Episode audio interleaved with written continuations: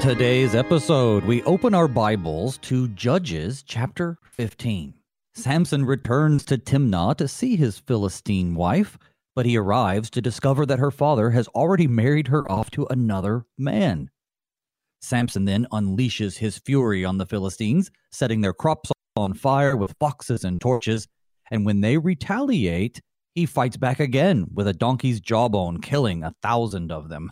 Good morning and blessed Eastertide. Today is Tuesday, April 18th, and you're listening to Thy Strong Word, where each weekday morning we explore the Holy Scriptures through which God bespeaks us righteous and nourishes our faith.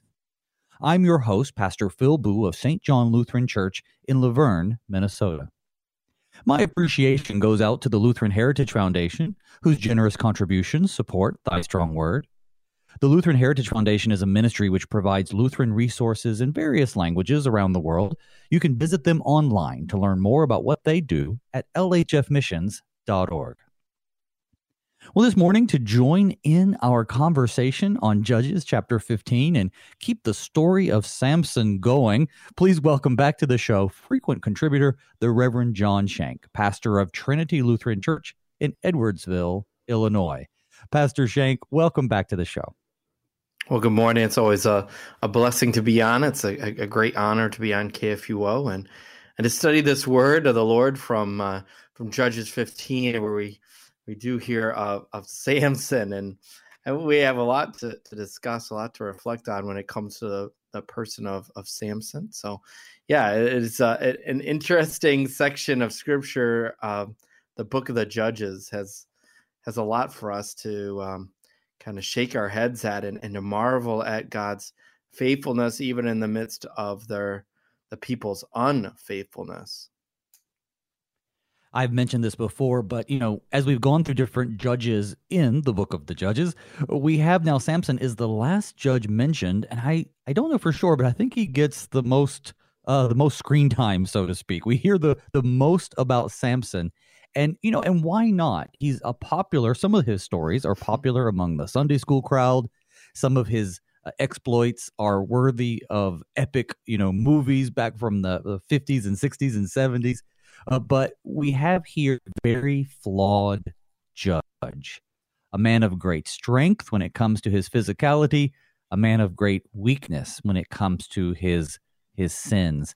So I, I just I think it is. It's a very lively discussion, and I look forward to getting into this section today, which is probably one of the more famous accounts of the things that he had done. Uh, before we get dive into that, though, I'd like to invite you to begin our time together in prayer. Yes, let us pray. In the name of the Father, and of the Son, and of the Holy Spirit. Amen. Almighty God, you have delivered your people with an outstretched arm, with your, your mighty hand. They were delivered from slavery and and from their sins, and, and yet your people, we are wayward. Um, we are filled with unfaithfulness, and we have gone our own ways, doing what is right in our own eyes. And yet, in your mercy, you have sent your Son to be that redeeming price to bring us back, to buy us back, and to make us once again your very own. So help us during this time of study of your holy word. Send your Holy Spirit upon us. So open our eyes and our hearts to receive your word and to see Christ. Christ in the midst of, of this text and all texts, for all things speak of him who is willing to save us through his own death and resurrection. In Jesus' name we pray. Amen. Amen. Well, let's catch people up on what has happened so far with Samson because yesterday we covered, of course, chapter 14, and it's then he's going down to uh, this town, uh, Timnah, to get a, his wife, the woman that he had uh, he had seen, and, and she pleased him. So he asks his parents to arrange that marriage, and so he's going down to Timnah and then we get the story of his sort of week long wedding festivity. Do you want to catch the folks up on what happened?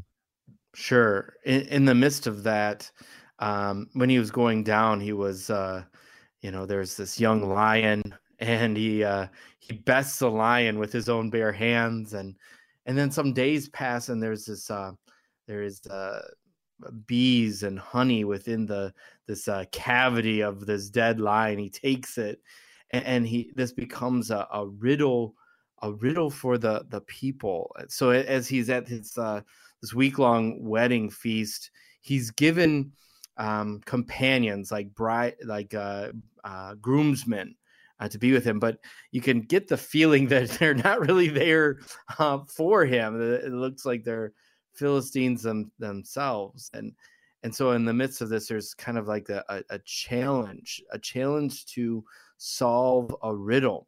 And if they can solve it, then he will give them 30 linen garments and 30 changes of clothes. But if they can't solve it within the seven days, uh, then he himself will get the 30 um, linen uh, garments and the 30 changes of clothes from them. And, and this whole um, riddle comes out of, of the uh, um, out of the the whole uh, the killing of the lion, eating the sweet that comes uh, from the bees from within the lion, and uh, of course they they uh, after not being able to solve the riddle for a, a number of days, uh, they seek out uh, Samson's wife, or the one that would be his wife uh, by the end of this marriage, these seven days and the consummation of the wedding, um, and he, and she entices him to give her the answer to the riddle, and then she turns to these uh, men and and gives them the answer, and they use that answer against him. Uh, so he goes off. He's got to pay off the debt, but he pays it off by by killing uh, thirty men and taking the spoils and and paying and paying off uh, the debt that he owes. So it's, it's, through his his might that he he does this. Um, but he's fooled. He's he is uh, he, has got this betrayal of trust and uh, and this uh, embarrassment against him. And Samson becomes this man of embarrassment. You know, he's a prideful man and and everything. So uh, that kind of sets the stage uh, that he goes away for a time. And uh, as we get to our text, he is going. He's going to try to go back and claim his his wife. Yeah, you know, this is just a little bit of a foreshadowing of you know Satan's ultimate Satan. Oh Lord, sorry, Samson's ultimate demise, and that is when he encounters Delilah, which again will have a similar tale with him being undone. But you're right. He go he goes and he is he leaves rather I should say. His wife is given to another. That's how chapter 14 ends. Verse 20 says, And Samson's wife was given to his companion who had been his best man. And that's sort of the context that we pick up today with chapter 15. I'm going to read the first uh, six verses, but just the, the first half of verse six, all the way up to how the Philistines respond. So here we go. After some days, at the time of the wheat harvest, Samson went to visit his wife with a young goat. And he said, I will go into my wife in the chamber. But his father would not allow him to go in. And her father said, I really thought that you utterly hated her, so I gave her to your companion. Is not her younger sister more beautiful than she? Take her instead. And Samson said to them, This time I shall be innocent in regard to the Philistines when I do them harm. So Samson went and caught three hundred foxes and took torches. And he turned them tail to tail and put a torch between each pair of the tails. And when he had set fire to the torches, he let the foxes go into the standing grain of the Philistines, and set fire to the stacked grain and the standing grain, as well as the olive orchards. Then the Philistines said, Who has done this? And they said, Samson, the son in law of the Timnite, because he has taken his wife and given her to his companion. All right, so that's not quite the whole verse six. We'll stop there. So interesting overreaction perhaps by Samson. We we get this again. That's another common theme with him. But what I what I find interesting is uh you know, I, I guess his father-in-law kind of has a point. You know, wasn't he with her probably thought that this was the end. Uh, take us through this part and and uh, explain what's going on. Yeah, because Samson leaves to pay off his debt, what he owes. I mean, Samson uh, tends to think of himself as as quite brilliant, you know, and and beyond um, beyond the ability to be bested either through wisdom or might, right? So we always think of him as a mighty man of, of strength, but he often thinks of himself as a mighty man of uh, of uh, a strength of of what of wisdom. So he's got these riddles, he's got these trickery, and he's got all those different things that you see in Samson th- throughout the the few chapters uh, of the, the, the tales of his of his life.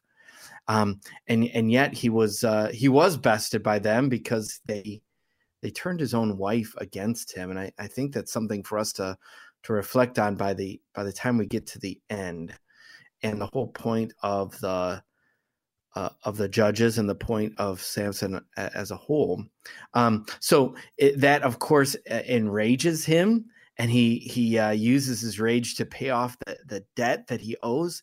But in the midst of it, he leaves he leaves in in the middle of the not the middle but by the end but before the the fulfillment of of the wedding so they're not really fully married yet and he leaves and that that is an embarrassment it is an embarrassment to the bride it is a, shame to her it's a shame to the, the the guests it's a shame to everyone and when he says hate her you know, I thought you hated her because of the shame that he brought upon her. He didn't he didn't even take her to himself to be his wife.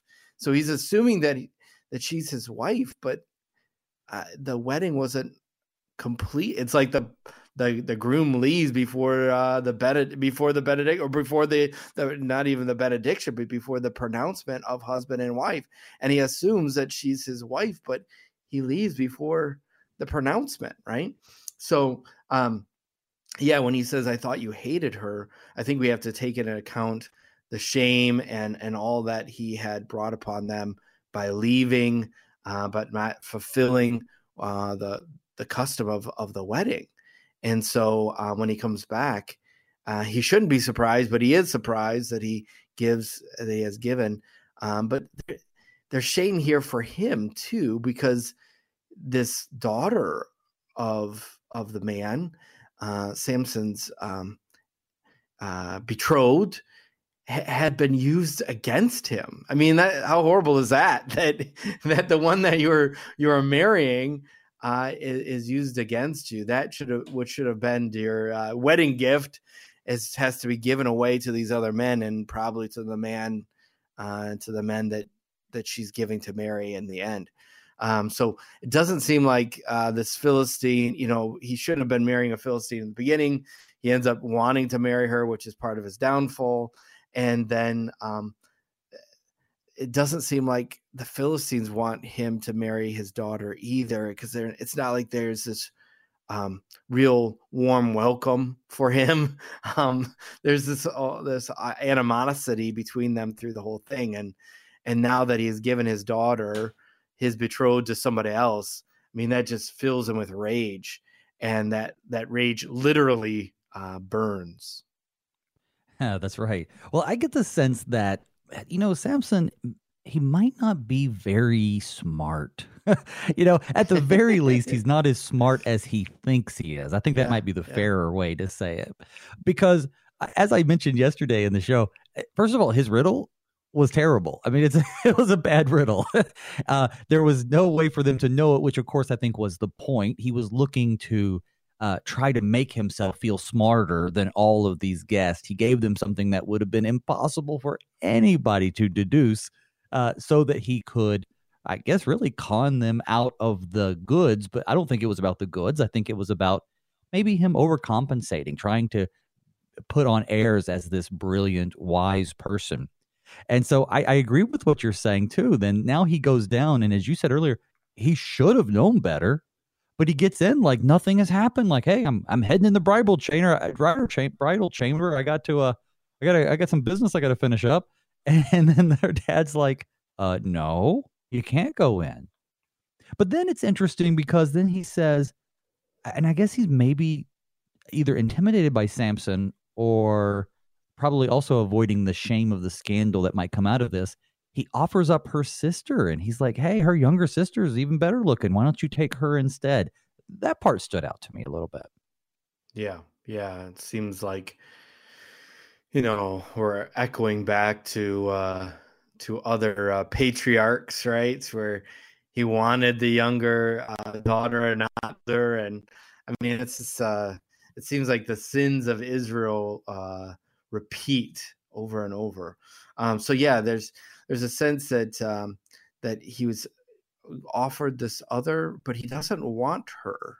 He wants the one that was was to be his. Um, and I think pride and arrogance and um, and all these things are, are definitely his. I mean, by the end of of studying uh, these chapters, you'll you'll get to his quote unquote weak weakness, right? What will make him weak and and uh, and in, in, his demise.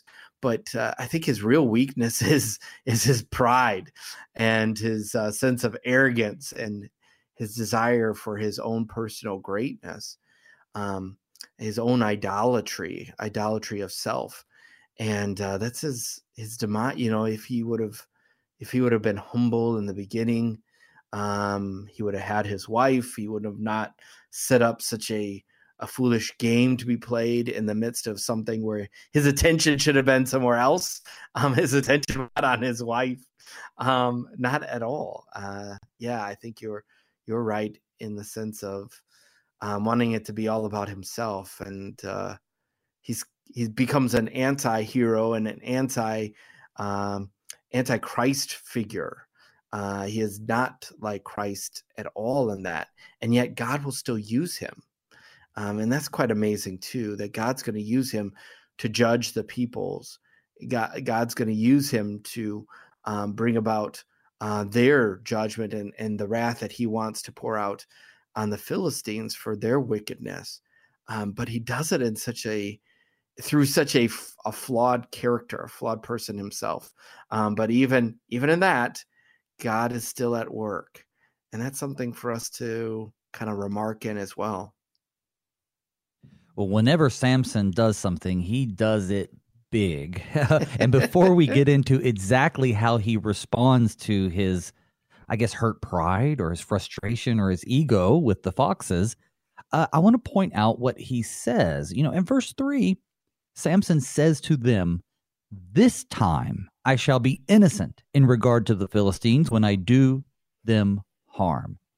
I, you know, I think the reason why that pops out at me on the page is because it seems to be almost an admission by Samson that what he did last time with the, you know, he did tell them, he says, if you can find out the answer to the riddle, and, and I discussed that yesterday too, it's like, well, did they really break the rules of the riddle. He he said if you just find it out, he didn't say that they had to guess on their own. So he might feel betrayed by his uh, soon to be wife or his wife, however you want to categorize it. But but certainly the men didn't really break any rules, which I think is why he honored their request. He actually pays up the debt, but of course he does it in this very vicious way, killing thirty at least in regards to this situation, innocent people. But this time he says, "This time I shall be innocent." Um, am I reading too much? But it, just seems like he's sort of admitting that last time I overreacted, but this time I'm not going to overreact. But then, of course, he does. Yeah, I, I think that's how exactly how I read it too. I think he is coming to um, some sort of admission uh, that the lives uh, that he had taken um, wasn't that that could not be determined as in his you know his innocence. He he wasn't in the right. It wasn't a rightful uh waging of war. It wasn't um it wasn't something that uh you know even the uh, nations of the world could look at and be like oh yes uh, that that is uh, the right action to take. No um uh, yeah he he probably had to leave um the situation after paying his debt pretty quickly. And yes, you know, that maybe also means that his wife, you know, all of this, all of his actions here in setting up the riddle and then and then his reaction towards it and, and the killing and then running off he has to see his actions uh, played a big part in him losing his wife but he's not going to admit that but he's only going to admit that he wasn't fully innocent in the actions that he taken he's still enraged at his uh, you know, would be father-in-law that that they had tricked him and that they had um, they had injured him, and so now he's going to injure them. Well, and let's think about how he's been injured. So he he shows up and he left the wedding last time, regardless of the reasons. They didn't consummate the marriage. It says after some days, we don't really know how long that is, but it's it's more than a couple.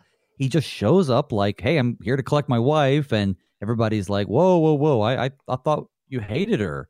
I, she's already with some other guy," and that's the offense. And so he says, "Okay, this time I'm going to be innocent," and I read that as, "This time I'm not going to overreact." And then we have verse four.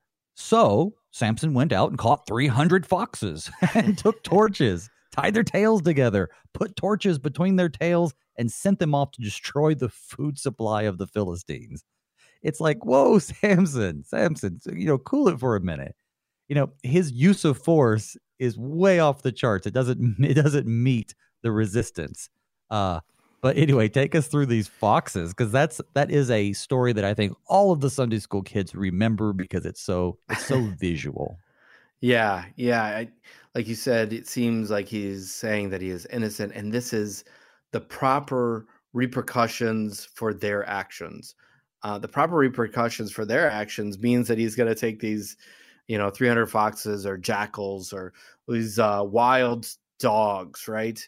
Uh, something like that. And he ties them together and he puts uh, fire to them so that as they run around, and if they're tied, you know, together, it's going to be really chaotic, right? They they're not just going to go in a straight line. They're not going to, you know, uh, the one's going to be pulling against the other. It's going to be uh, a whirling dervish of fire, right? And so uh, he lets them loose, and and they burn everything right? They burn um, all of the the harvest, and and one be like, well, this is a you know some uh, some kid's joke that he causes a little bit of fire here, but it, this is this could cause them to starve. I mean, he burns down all. It's not like, well, well, that's fine. They'll just have to go to Walmart now. Like there is no Walmart. There's no way for them. Well, they'll, they'll just trade with with who? Who are they to? I mean, this is uh, worldwide commerce.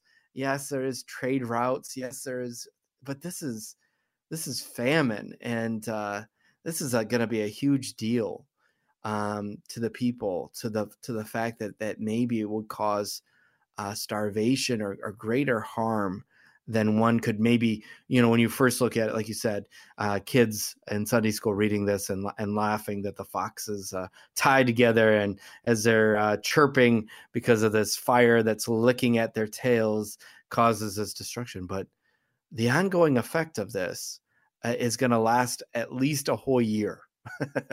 Um, if not more because how are they going to get grain to plant if there's not any left over from the harvest from the year before. So this could have years of effect on them uh, that he brings about. So a sense of overreaction, uh, yeah, maybe, maybe just a little bit. Well, and you know, we about his great strength. That's certainly what Samson is known for. And way back in 14, when he encounters the lion, we get this phrase about the Spirit of the Lord rushing upon him. And we're going to hear that again, uh, actually, in this chapter when he goes to fight some of the Philistines. And we certainly know, because we've already been told, that all of this is being used by God to punish and judge the Philistines. So, certainly, what they're getting in sense is from God. But I think it's interesting that when it comes to the 300 foxes, uh, it it doesn't have that same uh, I guess uh, I don't want to say approval, but it doesn't. It's not like the spirit of the Lord rushed upon Phil, uh, upon Samson, and he says, "Okay, now I'm going to grab all these foxes." Uh, we didn't see the spirit of the Lord rushing upon Samson when he went to then go kill those thirty. Actually, we did see that when he went to go kill the thirty men, but we don't see it here. So it seems like when the Lord is judging the Philistines, we have this indication that the Spirit of the Lord is upon him. He he strikes down the 30 men, which we see as an overreaction, but God uses that overreaction to judge the Philistines. Uh, we see it demonstrated with his battle against the lion. Um, but now here, I don't. We don't see that, do we? Unless I missed it, I don't think we see it. So it seems like this is kind of him all on his own. This is not what God has sent him to do, or maybe he has. I, you know, I don't know. That that's that's sort of my question. What do you think? Yeah, I I would take it as that that God is going to use all of this, and He is intending to bring the world into repentance. He He intends to bring the people of Israel to repentance because they should have been driving the Philistines out of the land. They, they should have been listening, you know, and that we have this crossover time from Joshua to Judges. And if you started the, the beginning few chapters, you see that they are not. They didn't. And in fact, they are unfaithful to the Lord and have given themselves over to false worship um, have uh, kind of signed uh, signed themselves over in in some kind of uh, treaty fashion in one way or another by their lack of action uh, to these foreign gods and these foreign peoples. So it's like the inactivity, the the lack of willingness to fight, to stand up, and to do what God has called them to do. Um, God puts all that strength into one man, and and this one man and his uh, his uh, crazy chaotic nature um, God even will use that chaotic nature to be um, a chaos of judgment against the Philistines. So I still think all of it God is using against them to judge the Philistines, even when we can look at it as an individual story and say, well, man, there's a lot here that that Samson should repent of, um, or that doesn't look right to us um, by our modern look at it based on what we should be doing if certain you know he's not an example for us to follow in our own lives right? Um, no that, that's not why uh, samson is given or the judges are given or this time is not given for us to follow it in our uh, actions with our neighbor. Um, but we can look at it and see um, god's outpouring of what what he desired for his people to be doing following his word against the people of the land through the actions. Even these actions of the judges should have been judgment against the Philistines. It sounds like it falls under that same category of uh, Joseph being sold into slavery, thrown in the ditch, and that sort of stuff. Th- that's not certainly what God approves to happen to him, but God will use that evil for good. Yeah. Well, folks, Absolutely. I tell you what, we are right here at a time for a break. So I think it's a good time for us to reflect on what we talked about so far. And when we come back, we will talk about how the Philistines respond. Samson isn't the only one that goes big. we'll see you on the other side.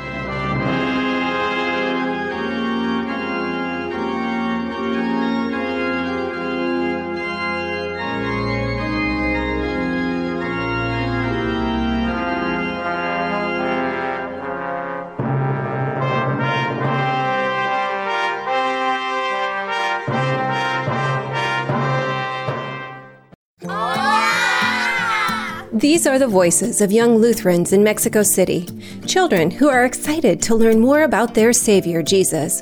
But they need our help because good Lutheran books for kids in the Spanish language are in short supply in Mexico. To learn how you can help tell Spanish speaking kids everywhere about Jesus in a language they can understand, go to the Lutheran Heritage Foundation website at lhfmissions.org forward slash Juan 316.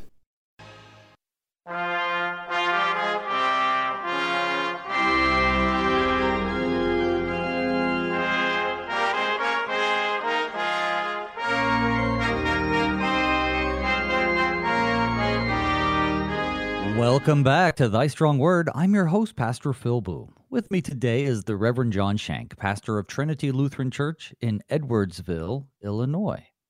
Friends, thank you for gathering around God's Word with us this morning. You know, I'd love to hear from you, so if you have any questions about today's show or you want to just say hello or make a comment, you can email me at pastorboo at gmail.com. You can also find me on Facebook. You can ask me anything um, you want or just say hello. If you like thy strong word, boy, I'd sure like it if you would share it with others who might enjoy it too. The program airs on AM 850 in St. Louis, or you can stream it live or on demand at kfuo.org. You can listen to it and subscribe to it on your favorite podcasting service. And also, KFUO has its own app. Yes, an app. I encourage you to download that. That's what I use in my truck. So uh, check us out, all these different ways. Regardless, I appreciate that you've chosen to grow in your faith with me and my guest each day. So thanks for being part of the show. All right, brother, pastor. Right before we went to break, we were right at here uh, to see what the response is going to be from the Philistines, because verse six begins by saying, "Then the Philistines said, Who has done this?" And they, I suppose that's just the rumor mill or whoever they're talking to, says, Samson, the son in law of the Timnite, because he has taken his wife and given her to his companion. So now they know the reason why he has done it. They obviously know what he has done. And so now let's read verses 6b uh, all the way through. Let's actually just read uh, the 6 and 7, and we'll get what happens. Here we go. And the Philistines came up and burned her and her father with fire. And hmm. Samson said to them, If this is what you do, I swear I will be avenged on you, and after that I will quit. And he struck them hip and thigh with great blow, and he went down and he stayed in the cleft of the rock of Etam. So their response to him burning up their crops is to burn his wife and her father with fire. Um, I, I get the idea of them wanting to hurt Samson by hurting someone he loves, but uh, why not just attack Samson? I mean, you know, because then Samson now is going to retaliate on them. And then he even promises them, it's like, okay, now I'm going to get even, but then I'm going to leave you alone. And so he, it says he struck them a hip and thigh with a great blow. What do you make of this? So if you were tracking along yesterday, um, so chapter 14, when when the companions were given the riddle, the the as you said and rightfully said, a riddle that couldn't be and that really couldn't be it, the trick, right? Uh, a riddle that was really treachery. Um, they they uh, they pulled Sam's uh, wife aside to tell her to to entice Samson to give them the answer, lest we burn you and your father's house with fire. So this is what they this is kind of their their way to uh to bring vengeance on people. So this was their go-to last chapter, and they brought it to completion this chapter. Um, that the the evils that were brought on them would be brought on to your your family uh, and your extended family, so that this would be a sign. I, I, in my opinion, it seems like this is quite a sign, right? A sign to anyone who would do anything against the Philistines. It won't just be you; it'll be everyone that you know uh, will have to face this kind of uh, judgment, this wrath. So yeah, they're filled with rage. They burn with rage, and they cause this rage to uh, be outpoured.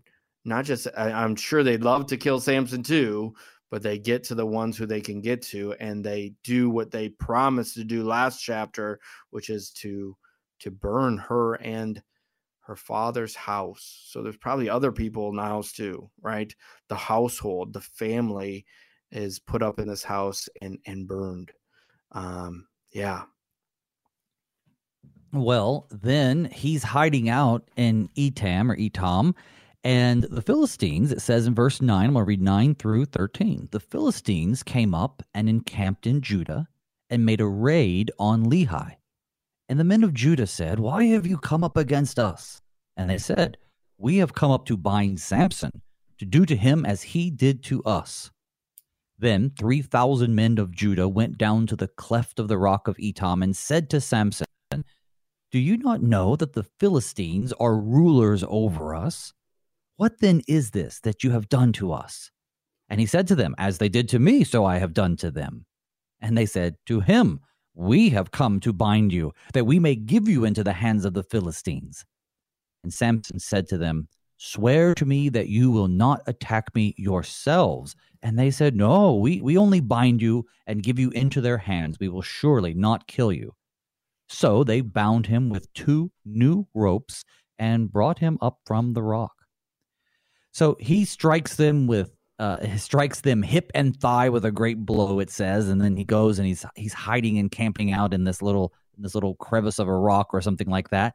And the Philistines attack uh, Lehi, and so basically, it sounds like they're they're saying, "Hey, we don't want any problem with you guys. We actually accept that you're our occupiers. Uh, if this if Samson's the problem, we'll get him for you." Uh, it, it he's he's being betrayed by his own people. Yeah, yeah. I mean, I it seems like to get to Samson, you have to you have to get to them, right? To get to people around him.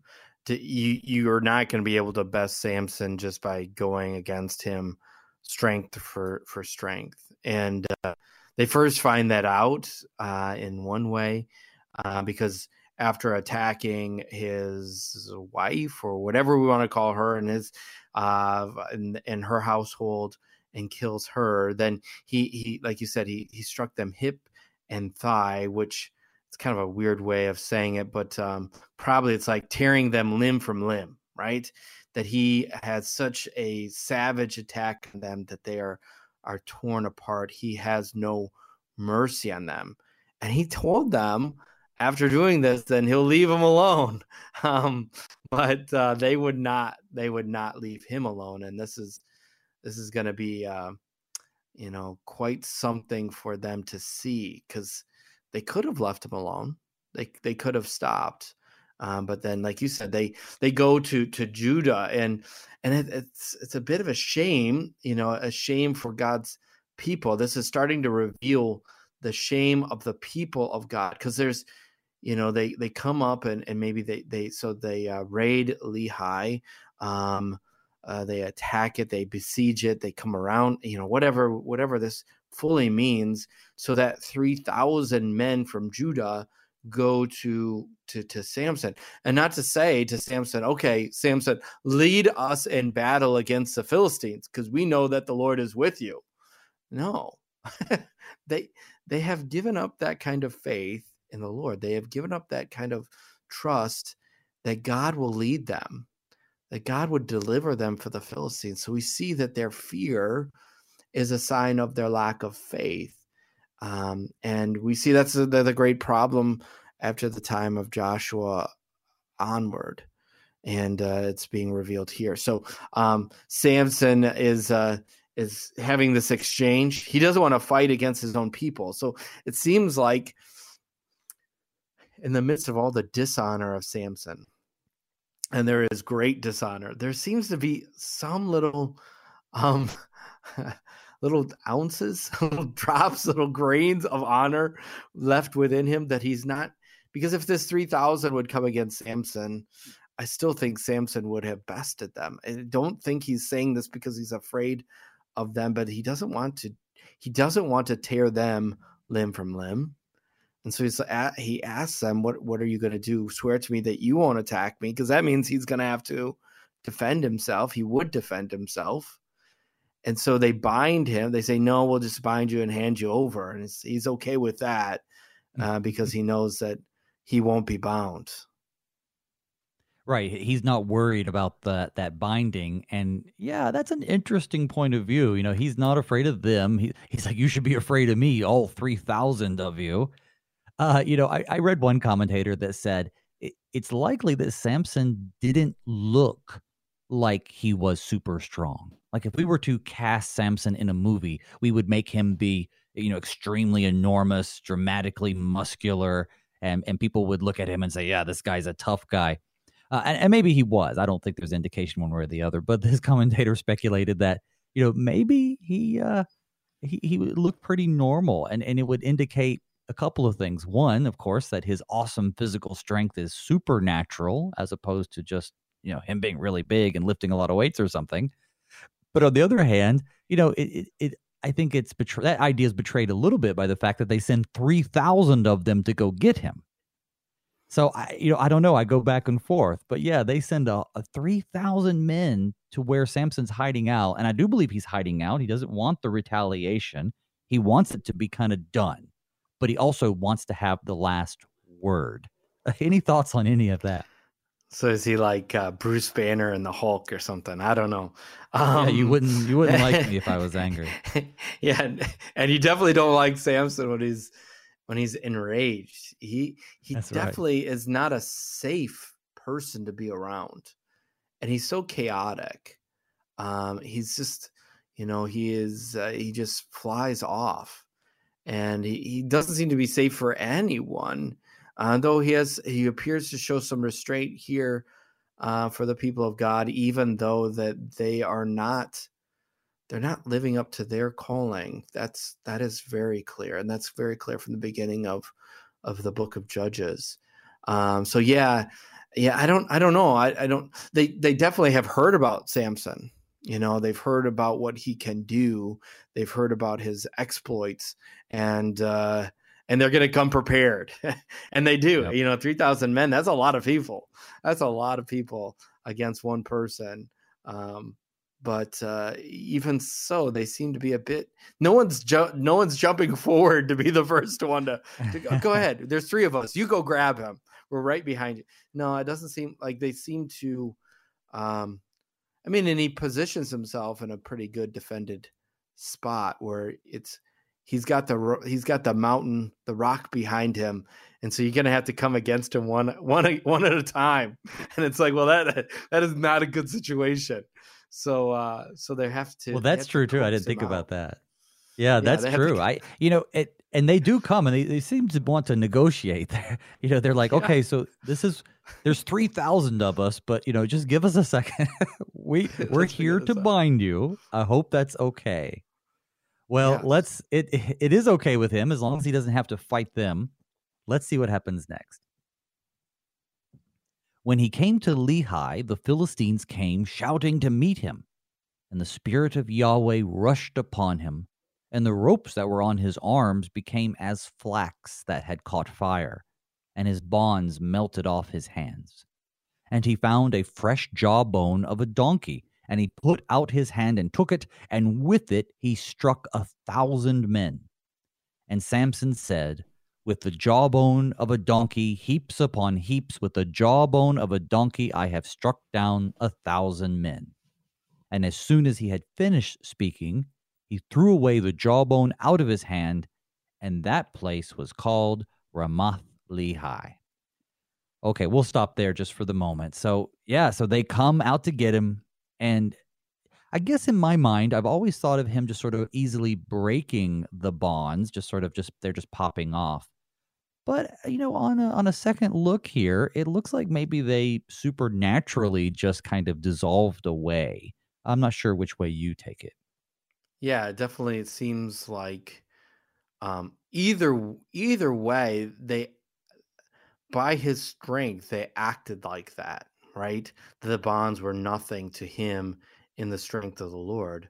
Um, and uh, yeah, and so he uses he uses a, a jawbone of a donkey to to best them, and you know the Philistines, and we see that is it um, is it First Samuel, um, where they they shows that the that they didn't the Philistines did not allow for them to have blacksmiths and so they had to go and, and whenever they needed to sharpen an, an, an axe head or sharpen instruments for um, for uh, plowing and for reaping, they'd had to go to the Philistines and they had to pay for these things to be sharpened because they didn't have anything, and so they didn't have like uh, the same kind of weaponry that the Philistines had, um, and yet I, would assume that that that filled the Philistines with a sense of uh, strength that, that that these people have nothing, right? They have no means to to fight against us, and and yet and yet God is going to humble them uh, by the the mouth of a of a donkey, and that kind of is reminiscent of a Balaam, right? That God uses the mouth of a donkey there to humble.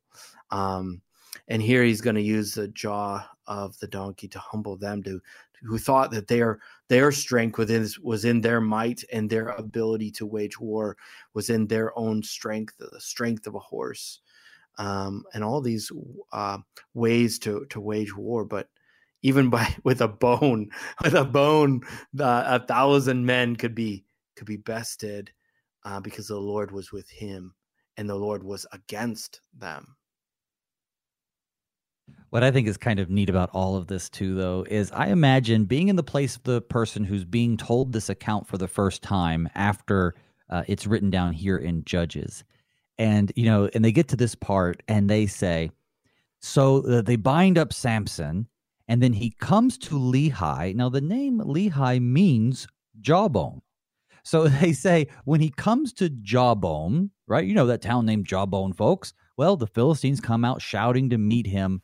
And then he gets to verse 15 and he found a fresh jawbone. And there's probably at least a few kids who are listening to this story going, Oh, that's why we call this place Jawbone. I think I know what's getting ready to happen. And, and of course, then it says in 17, and that place was called Ramath Lehi, which means Hill of the Jawbone. I just think it's always neat when we have these anachronistic things in the scriptures where they're talking to a people after the places have already been commemorated for the events, but but they but they're using the names that exist at the time, not necessarily the name that would have existed when Sam uh, Samson was in that area. Yeah, and then yeah, and then with the the second one you named, you know, the hill of the jawbone. Well, what's the hill of the jawbone? Well, because heaps upon heaps were there. Um, he he piled them up. He he made their bodies, these thousand men, into a hill, uh, a hill of of God's vengeance, His wrath. Um, so yeah, names have a way of uh, of of causing us to remember God's God's action. You know. Um, so yes, that, that's definitely you know when we say Calvary, you you will remember what God has done. Uh, Golgotha, um, the Mount of Olives, you know these things, these names then will have a lasting um, memory for us as the people of God, and and surely for them too. Let's finish up the chapter with verses 18, 19, and 20.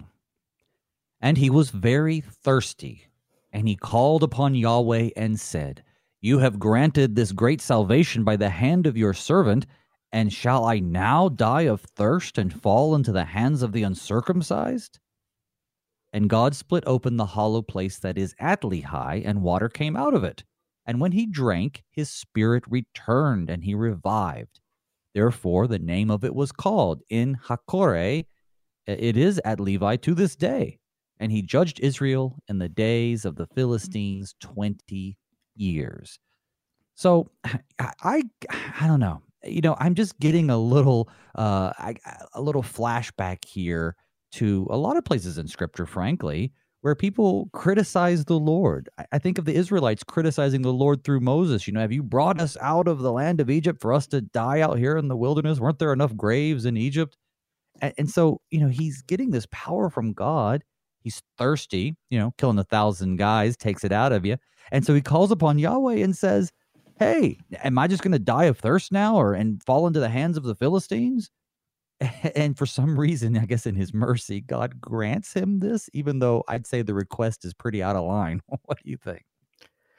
Yeah, but the request, um, the only in line thing here is that Samson is finally, or at least at this one point, um, it doesn't last, but uh, maybe uh, maybe repeats. Right? There's this repetition for Samson here and then at the end of his life, where he sees his his life is in the Lord's hands.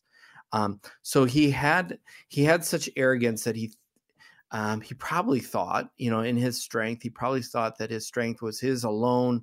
Um, but then he was brought to the point where he was hiding and in a in a cleft of a rock, you know of the rock and i'm sure he was brought to see that this strength belongs to the lord and he's he's left to hide for his life you know that's not that's not very strong right that's not that's not a, a mighty person's way to go you know hiding in fear um, but god delivered him and through through this act he's confessing you have granted this great salvation by the hand of your servant. So he's saying that this is God's doing. And in that, that's that's finally right. Um, yes, uh, yes, Samson, this is God's doing, and He's doing it. You are an instrument.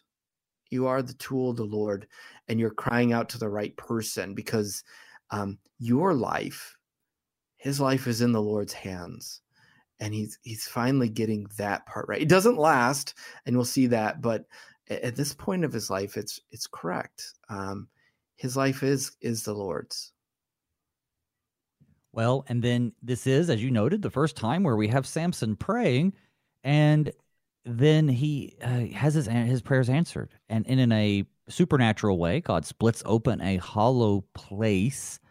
I'm not sure exactly what that's referring to. Is that a uh, you know a place in the rock? Is it you know is it a place in the in the ground? Is it? But regardless, he water comes out of it, and I guess that water has survived because even to the day of when Judges was written, people know about it, and they call yeah. it the spring of he who calls, or the spring of the calling one, or the spring of the caller.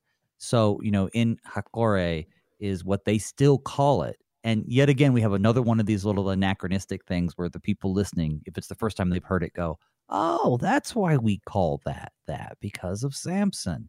Um, it's just uh, just a fascinating thing to me when you leave behind these testimonies, and sometimes you go through your whole life not knowing why something's called a certain thing or done a certain way, uh, which is sad because the whole point of that is to catechize future generations on what God did there. Yeah, yeah, and it, it is an interesting thing. Um, Luther took it in an interesting way. I don't know if you saw that, but because um, it, it could mean like socket out of the socket. So he kind of he took it in a way that it came out of like uh, a socket out of like if you look at a a jawbone of an animal that has died and is all dried out.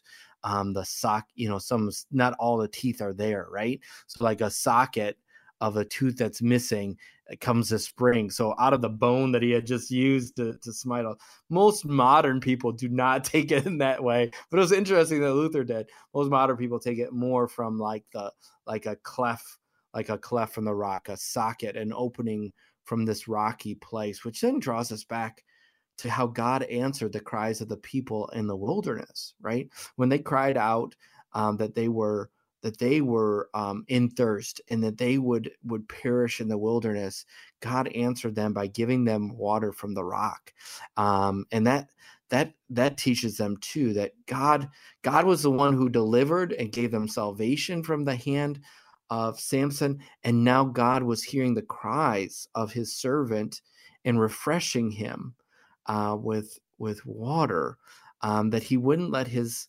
his his means by salvation, he wouldn't let him um, perish and, and die, which um, kind of kind of is reminiscent too of of God's active hand of salvation too. So I think there is um, kind of typology here that he doesn't have Samson die, not here, um, but he does allow his son to die for the salvation of his people. I think there's there's definitely a lot to, to look at in the story and see the salvation history. Absolutely. You called Samson an anti-type of Christ because while he is a deliverer, he just tends to do things all in the wrong ways. But it's important to remember, as you so eloquently pointed out, especially this Easter tide of that great deliverer, Jesus, who came and fulfilled where all the judges and all the rescuers and all the prophets of old couldn't do perfectly. He did perfectly for our stead in our stead. And that's a uh, that's certainly great news. Anything else as we come to the close of the show that you want people to make sure that they take away from this text or anything else yeah, if we were to look at the the judges, what, was God doing? But He was calling back a wayward people, a people that He had called to Himself by delivering them, and He had betrothed Himself to them. And yet, as He brings them into the land, they had become unfaithful. They had sought other gods, and by that way, they had you know, as the scriptures will say, they had whored themselves out. They had given themselves over, betrothed themselves to false gods and devoted themselves and faithfulness to them and not to God.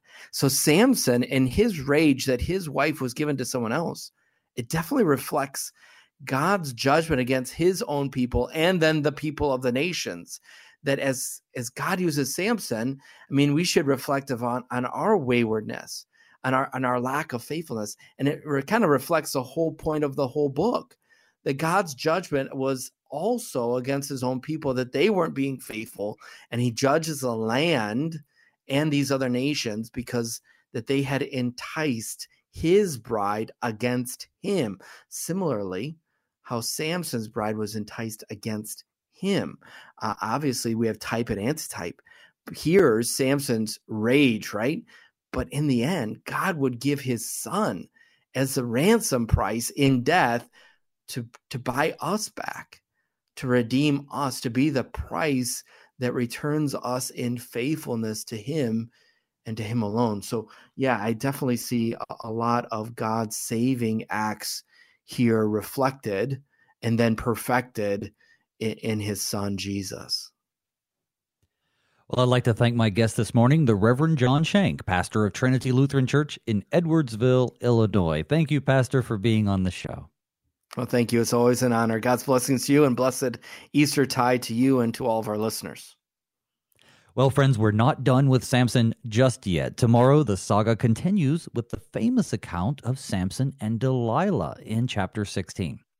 Samson's physical strength is no match for the weakness of his, uh, well, temptation of libido. He falls in love with a woman named Delilah, another Philistine, who is convinced by the Philistine rulers to use her relationship with Samson to discover his secret.